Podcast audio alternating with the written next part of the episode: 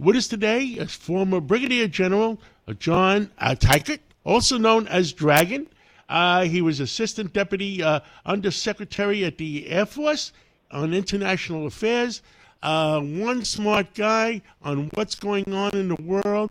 And, um, well, and you're running for the United States Senate in Maryland. Congratulations. And uh, tell us uh, the American people are very, very confused. Uh, all, all the uh, terrorist groups were dead, and all of a sudden they're living again. Uh, give us a report, uh, General, on where where are they coming from, who's paying them, etc., etc., etc. John, absolutely. Happy New Year, and thanks for having me on again. You are right. We are seeing groups pop up that we thought that we had defeated, in a large part because when America is weak, we failed to put the pressure on these areas of the world that foster the malicious activity that should concern Americans. And we've been talking a lot for the last three months about Iran that supports many groups around the world in Yemen, in Syria, Iraq, Lebanon. But now we're starting to see ISIS creep up again because America is weak. And again, when we show weakness, other groups that are opposed to our interests fill the void. Uh, understood. Now, uh, in the last week or so, uh, all of a sudden, Al Qaeda has uh, popped up and uh, uh, we thought they were gone. And and basically, Al Qaeda is Shiites. And then all of a sudden, the attack on Iran popped up, and the ISIS people, terrorist group who are Sunnis, took credit for it. and we thought they were gone give us an explanation so the American people realize uh, there's a war going on, an internal war in the Muslim world between the Shiites and the Sunnis, because I don't think they understand that correctly. And then Iran is funding uh, Hamas and funding uh, uh, the other two groups. Give us your uh, in a, in simple language so the American people can understand it. John, the reason why there are still American troops in Syria and Iraq, in Syria about 800 American troops, in Iraq about 2,500 American troops, very small numbers, is because we acknowledge that while these groups are largely defeated, they're not destroyed. They're ideas, and they hide in the seams where no one can control territory and they're ready to pop up and do damage not just within the Middle East, but within the West and within the United States if we don't keep constant pressure on them. And it's a hodgepodge of groups. Like you said, there are some that are Shia and some that are Sunni. There are some that are supported by Iran. There are some that self support. But the challenge is that all of these groups ultimately would love to do harm to the United States of America and unless we can continue to pressure them, then they're going to pop up and ultimately do far more damage than even what we've seen in the last couple of weeks or so. And what I've said to people is when the price of oil doubled uh, during the last year or two, uh, all of a sudden the uh, the OPEC nations and uh, became zillionaires again, and they used that excess money to fund uh, the terrorist groups. I mean, I, I don't understand. Is that their hobby? To some extent, especially when we look at Iran and the fact that President Obama essentially gave Iran, that's the largest state sponsor of terrorism around the world, $150 billion to enter into the nuclear deal. That just allows them to fund this mischief that is all around the Middle East and that ultimately can bleed out into places like Europe, and the United States. And unless we are there and holding their feet to the fire to be responsible uh, um, individuals or nations within the world stage, and once we demonstrate weakness, then they're just going to use our weakness against us to support these groups even more. Understand. Uh, and uh, give us your your uh, analysis now. We, we we talked about these new terrorist groups that all, oh, have already it looks like they've been funded and they're out there uh, recruiting and getting paid by uh, somebody.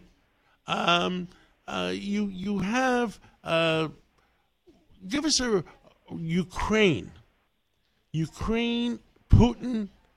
Where do we stand on that? John, I think we've got to go back to the beginning of the Biden administration, and a couple things happened. Number one, they were begging Iran to re enter the nuclear deal, which essentially told Iran that America was weak and that they could sow seeds of mischief around the world and especially in the Middle East.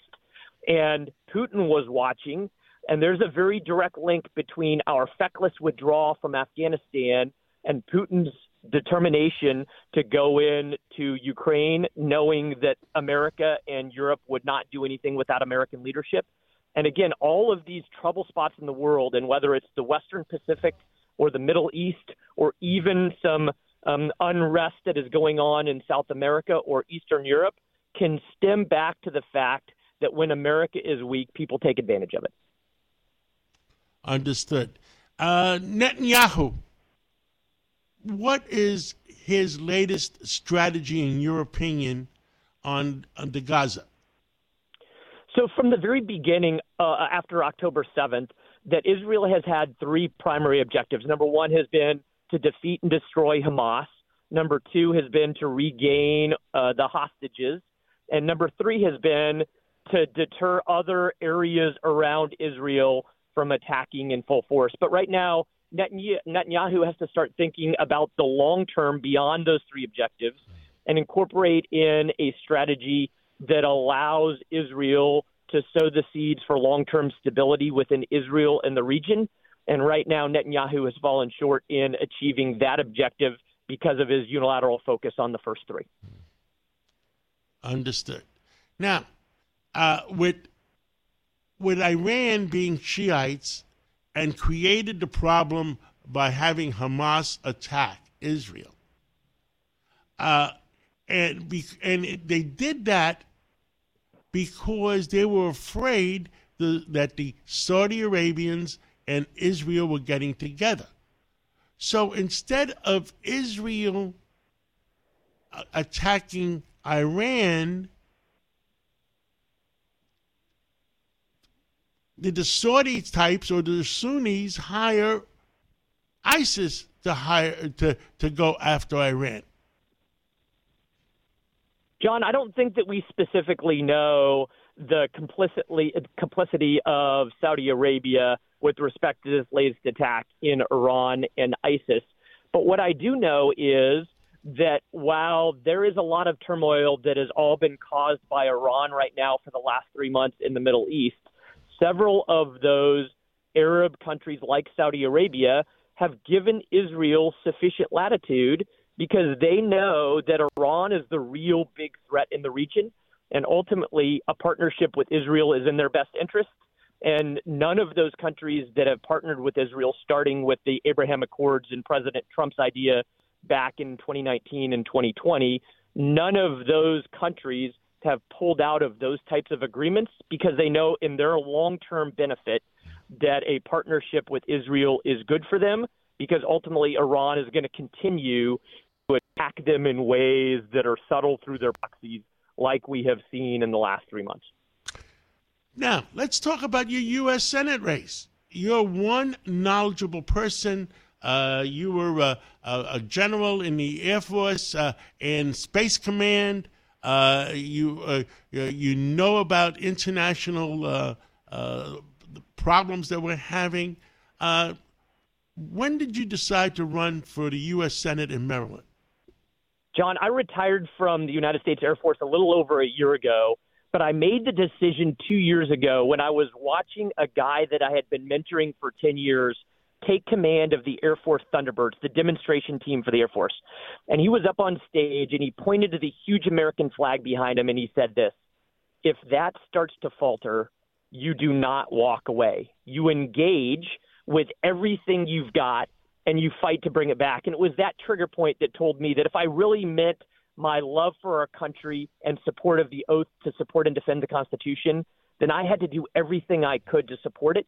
And that meant getting out of the Air Force and engaging in every possible way that I could to fight to bring back our nation to its founding principles. And the first right step to do that is for me to run for United States Senate here in the great state of Maryland. And uh, tell us your website that uh, you're running. TeichertForMaryland.com. T E I C H E R T F O R Maryland M A R Y L A N D. I ask your listeners that this is such a critical race because it could flip the entire United States Senate to a conservative Republican majority, and that's why all Americans should care about it. And I would ask that everybody to follow along, to share with their network, and to donate as they see fit. Well, General Teichert, uh, hopefully uh, you uh, uh you're successful in your U.S. Senate. Uh, when is the first primary? Is there a primary? There is a primary. I don't think it's going to be very contested, but it's the beginning, uh, the middle of May, and then the general election is in November. But I'll tell you, our country needs leaders, not politicians, to wrestle us back to where we belong, and that's what I intend to do. We agree 100%. Good luck, and in the new year, uh, help save America. God bless you, and God bless America. Thank you so much. Thank you.